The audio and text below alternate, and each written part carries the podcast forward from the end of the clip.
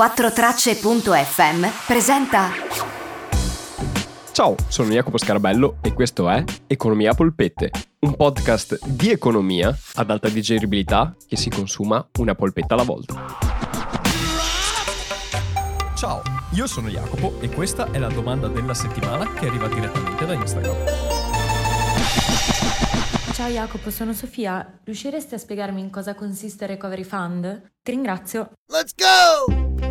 Ciao Sofia e grazie mille per la tua domanda. Ti ringrazio anche perché l'avranno pensata in tantissimi, ma nessuno me l'aveva ancora fatta e quindi grazie così possiamo introdurre questo argomento. Dopo aver parlato del MES, introduciamo anche il Recovery Fund, che in realtà per chi non lo sapesse, si chiama Next Generation EU, quindi prossima generazione Unione Europea. Poi i giornali italiani l'hanno chiamato Recovery Fund, i politici l'hanno chiamato Recovery Fund, tutti lo chiamano Recovery Fund, ma non si chiama così, si chiama Next Generation EU, che appunto vuol dire che quei soldi servono per la prossima generazione, quindi neanche la mia, quella dopo serve per il futuro dell'Europa. E per spiegare che cos'è il Recovery Fund, che sono questi soldi che l'Europa ha messo da parte, anzi stanzia tutta l'Europa per determinati motivi, chiamiamo in causa, come abbiamo chiamato in causa per il MES, i nostri amici di Friends. Perché chi meglio può rappresentare l'Europa se non un gruppo di Friends? Allora,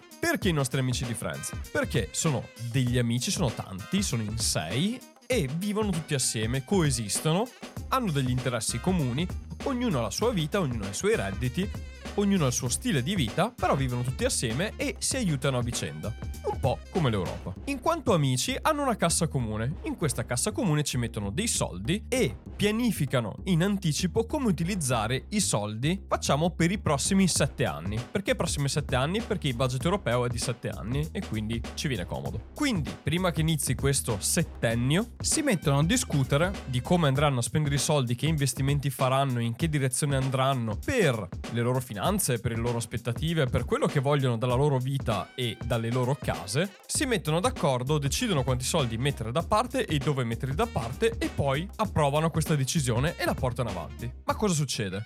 Succede che c'è una pandemia e si trovano tutti chiusi in casa ammalati, guadagnano meno soldi perché lavorano meno e si trovano in difficoltà e si rendono conto che se succedesse un'altra volta una cosa del genere sarebbero impreparati, quindi sarebbe bene ripensare a quel budget che c'erano fatti di 7 anni e vedere dove possono andare a sistemare in maniera tale che se succedesse di nuovo una cosa del genere potrebbero andare a toccare. Quindi, dopo aver già stanziato dei soldi che avevano pensato di spendere in questi sette anni, decidono che forse è bene fare più investimenti e di aggiungerli agli investimenti che già avevano deciso e questa volta però di mettere quei soldi solo ed esclusivamente in quelle aree che secondo loro ha più senso metterli in vista anche della situazione attuale. E si dicono, cosa c'è nella situazione attuale che non va? Beh, l'ecologia non sta andando bene, quindi facciamo in modo di risistemare magari la casa in maniera tale che sia più ecologica, che risparmi di più, che consumi meno, così ci troviamo ad avere una casa che ci costa meno da gestire nel caso avessimo meno soldi. Bene, questa è una. Poi, oh boh, per lavorare da casa ci serve avere una connessione stabile. Abbiamo una connessione che fa cagare, è ora di cambiarla. Joy, cambiamo la connessione. Ma Joy non sa neanche accendere il computer, figuriamoci una connessione. Ma Chandler sa benissimo utilizzare il computer, lo usa spesso e quindi dice sì, bisogna avere una connessione che va e che vada veloce. Bene, risistemiamo tutto il cablato della palazzina perché ci sia una connessione rapida così possiamo lavorare anche da casa e possiamo lavorare dove cavolo vogliamo perché le cose funzionano. Bene, transizione digitale. Visto che questa cosa ha impattato anche la nostra salute il sistema nostro di come gestiamo la nostra salute, che ne dite se non stanziamo anche un po' di soldi per sistemare in maniera tale che siamo pronti la prossima volta per curarci in tempo? Bon, e via, soldi anche per la salute. Però meno rispetto alle altre due robe perché la salute già, soldi gliene diamo, già è imbastita e quindi magari alziamo un po' di più la leva sul digitale sull'ecologia. Poi io sistemiamo anche un po' di politica di come gestiamo i nostri soldi, di chi lavori facciamo, di come utilizziamo il nostro tempo, la nostra energia. Mettiamo anche dei soldi da parte per le battaglie sul cambiamento climatico, quindi che ne so, in iniziative che cercano di cambiare un po' anche la situazione mondiale e penalizziamo invece chi non fa questo e poi anche delle politiche perché tutti noi in questo gruppo fra uomini e donne abbiamo le stesse pari opportunità. Quindi parità di genere e oltre alla parità di genere, un'altra cosa che vogliamo rispettare è anche la biodiversità dei nostri locali perché evidentemente abbiamo poche piante e dobbiamo aumentare la biodiversità in questa casa. Bene, detta così in maniera un po' scherzosa, è quello che è successo, mettiamola così, a grandi linee in Europa. Come ben sapete, come avete vissuto anche voi, a meno che non siate nati negli ultimi due mesi e non siate capaci di intendere di volere, nell'ultimo anno c'è stata una pandemia che ha colpito tutto il mondo e in Europa, da marzo, maggio e poi nei mesi successivi,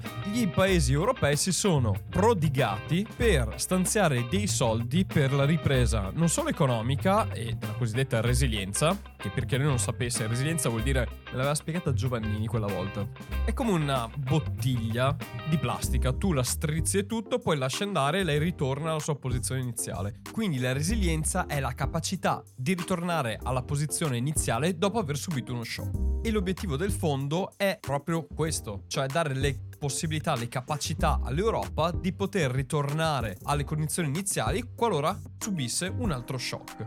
E già che ci siamo, invece che spendere i soldi per tornare alle condizioni pre-Covid, l'idea è quella di spendere i soldi per andare al livello successivo e quindi ritornare a una normalità ma con delle potenzialità più avanzate. E da lì il nome Next Generation, quindi prossima generazione, perché va a guardare quello che è il potenziale per il futuro delle prossime generazioni e non solo di quelle che già sono esistenti. L'Unione Europea quindi stanzia questo fondo, che poi è ripartito appunto, come dicevo, in maniera scherzosa sulla transazione digitale, sulla transazione ecologica, che sono delle tematiche fondamentali per portare i paesi europei ad essere al passo non solo coi tempi, ma con anche le difficoltà e le nuove sfide che ci sono nel mondo. Una cosa che spesso non viene detta è che il recovery fund non è che sia una cosa che viene così dal nulla, ma non è altro che un'aggiunta di soldi che vengono dati agli stati membri in aggiunta al budget che già preesisteva, cioè c'era già un budget finanziario pluriennale dal 2021 al 2027 che era di 1074 miliardi di euro. Ecco, Next Generation EU, il cosiddetto Recovery Fund, aggiunge 750 miliardi a questi già stanziati, per arrivare a un totale di 1824 miliardi di euro, per la precisione 1824,3 che verranno appunto stanziati per le politiche europee, che includono tante cose. E appunto, come abbiamo visto, ci sono tutte delle politiche legate al mercato unico, all'innovazione, all'agenda digitale, che è una buona parte, un bel 10 miliardi. Poi c'è una parte molto consistente, che sono 721.9 miliardi di euro che andranno sulla coesione, resilienza e valori. Che cos'è? Sono tutte quelle politiche strutturali che verranno fatte nei paesi europei per ammodernare il sistema europeo e ammodernare gli stati europei. In maniera tale che siano appunto resilienti, cioè che siano più capaci di assorbire degli shock futuri e che attuino politiche di coesione quindi che facciano convergere i vari stati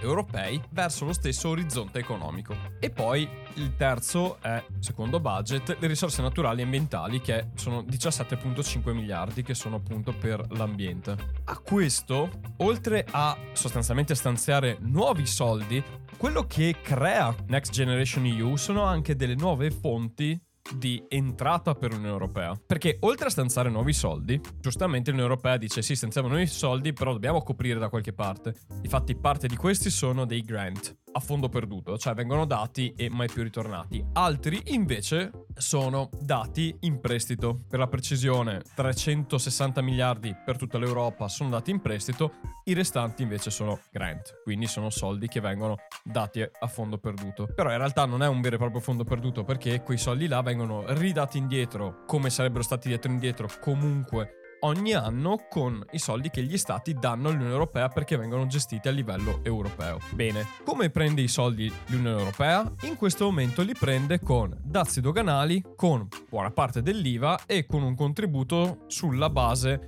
del reddito nazionale lordo. Dal 1 gennaio 2021 a queste cose sono state aggiunte delle altre politiche di entrata, se vogliamo, che sono proprio indirizzate a incentivare un approccio ecologico maggiore. Perché? Perché l'Europa ha aggiunto una tassa sulla plastica, viene pagato sostanzialmente uno 0,80 centesimi su ogni chilo di plastica importata in Europa e prodotta. In più ci sarà un'imposta sulle emissioni di CO2 da parte delle imprese. Poi è prevista una nuova imposta sugli acquisti digitali, o meglio su tutte le imprese che hanno una parte di vendita digitale, chiamata appunto digital tax, però questa tassa non è ancora stata decisa, approvata in nessun modo, ma si parla di questa tassa sostanzialmente per ovviare a tutti i modi in cui le grosse compagnie americane che vendono online aggirano le tasse europee e in questo modo stanno cercando di ovviare a questo e questi soldi finirebbero all'Unione Europea.